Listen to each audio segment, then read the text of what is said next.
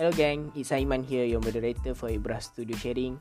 Jadi hari ni kita ada satu perkongsian motivation daripada bro Iqbal sebagai speaker kita lah yang akan bercakap tentang motivation.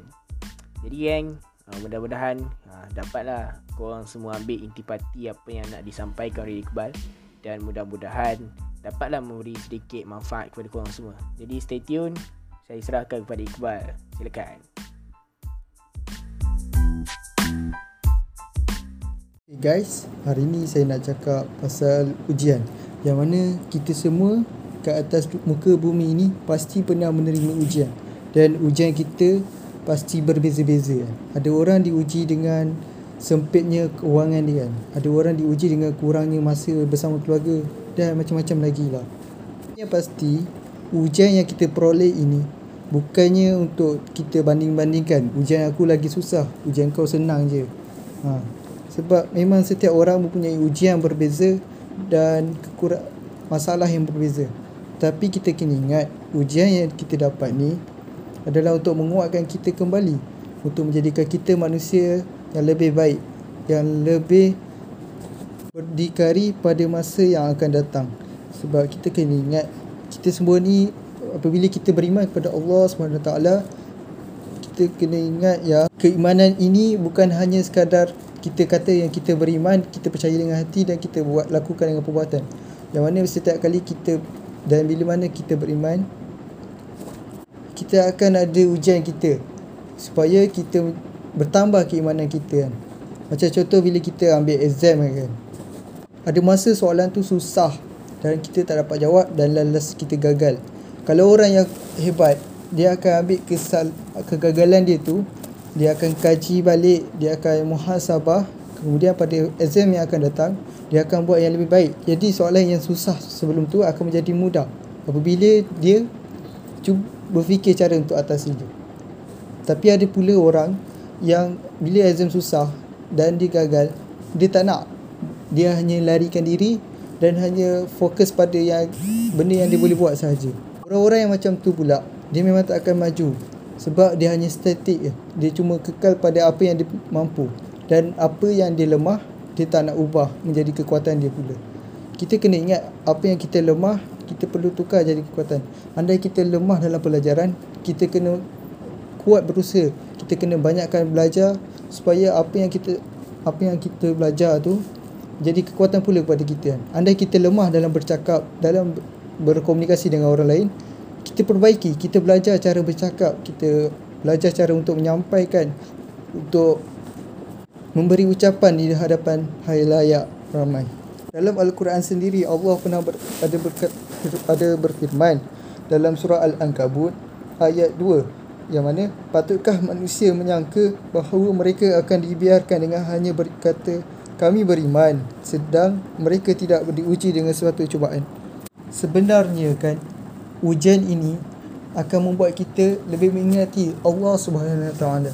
Yang mana setiap kali kita diberi ujian, ada kalanya kita akan merasa sedih, kita akan merasa down.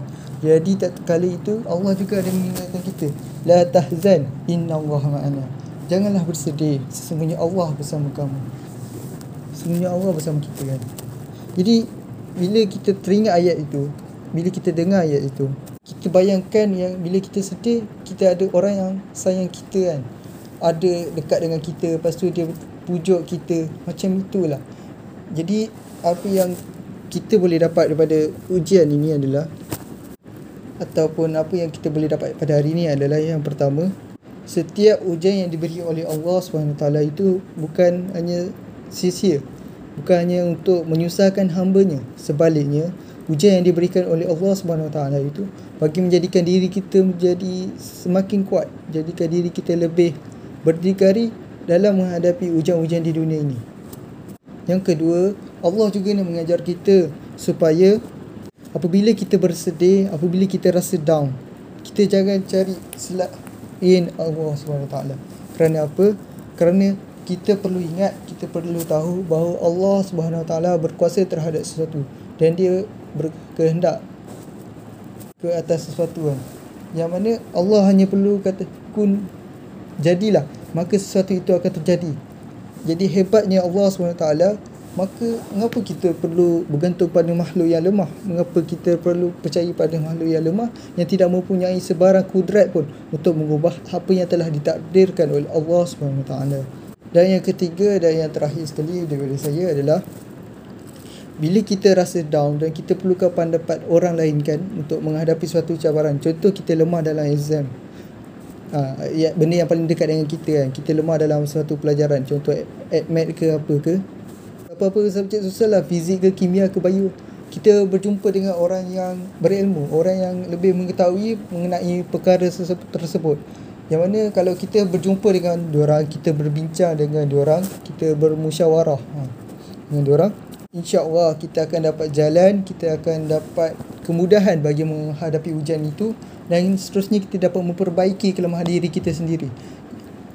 Dan kita kena ingat juga yang ujian yang diberikan oleh Allah Subhanahu Wa Taala kepada kita sebenarnya untuk menunjukkan kepada kita apa kelemahan kita, apakah ketidakmampuan kita, supaya kita merasa rendah diri dan tidak sombong kepada Allah dan makhluk-makhluk lain. Jadi itu sahaja daripada saya. Moga mendapat manfaat. Assalamualaikum warahmatullahi wabarakatuh. Okay guys, itu dia perkongsian daripada Bro Iqbal tadi, kan, berkaitan dengan ujian. Tak sah kalau seorang yang mengaku dia ni Muslim, dia tak diujian. Mana kata Allah sebut tadi, seperti mana yang Iqbal dah sebut dalam surah Al-Ankabut, siapa yang beriman pasti diuji kan. Jadi itu merupakan salah satu keyakinan kita lah, orang Islam, terhadap apa yang telah disampaikan kepada kita. Jadi insyaAllah uh, itu saja perkongsian podcast Ibrah Studio kali ini untuk sesi motivation, so that kita kembali lagi nanti. Stay tune untuk next podcast kita, dan insyaAllah kita akan hadirkan lagi pelbagai perkongsian yang menarik daripada speaker-speaker kita ni. Jadi wallahu alam, itu saja daripada kami untuk kali ini. Kita jumpa lagi di lain podcast. Bye bye.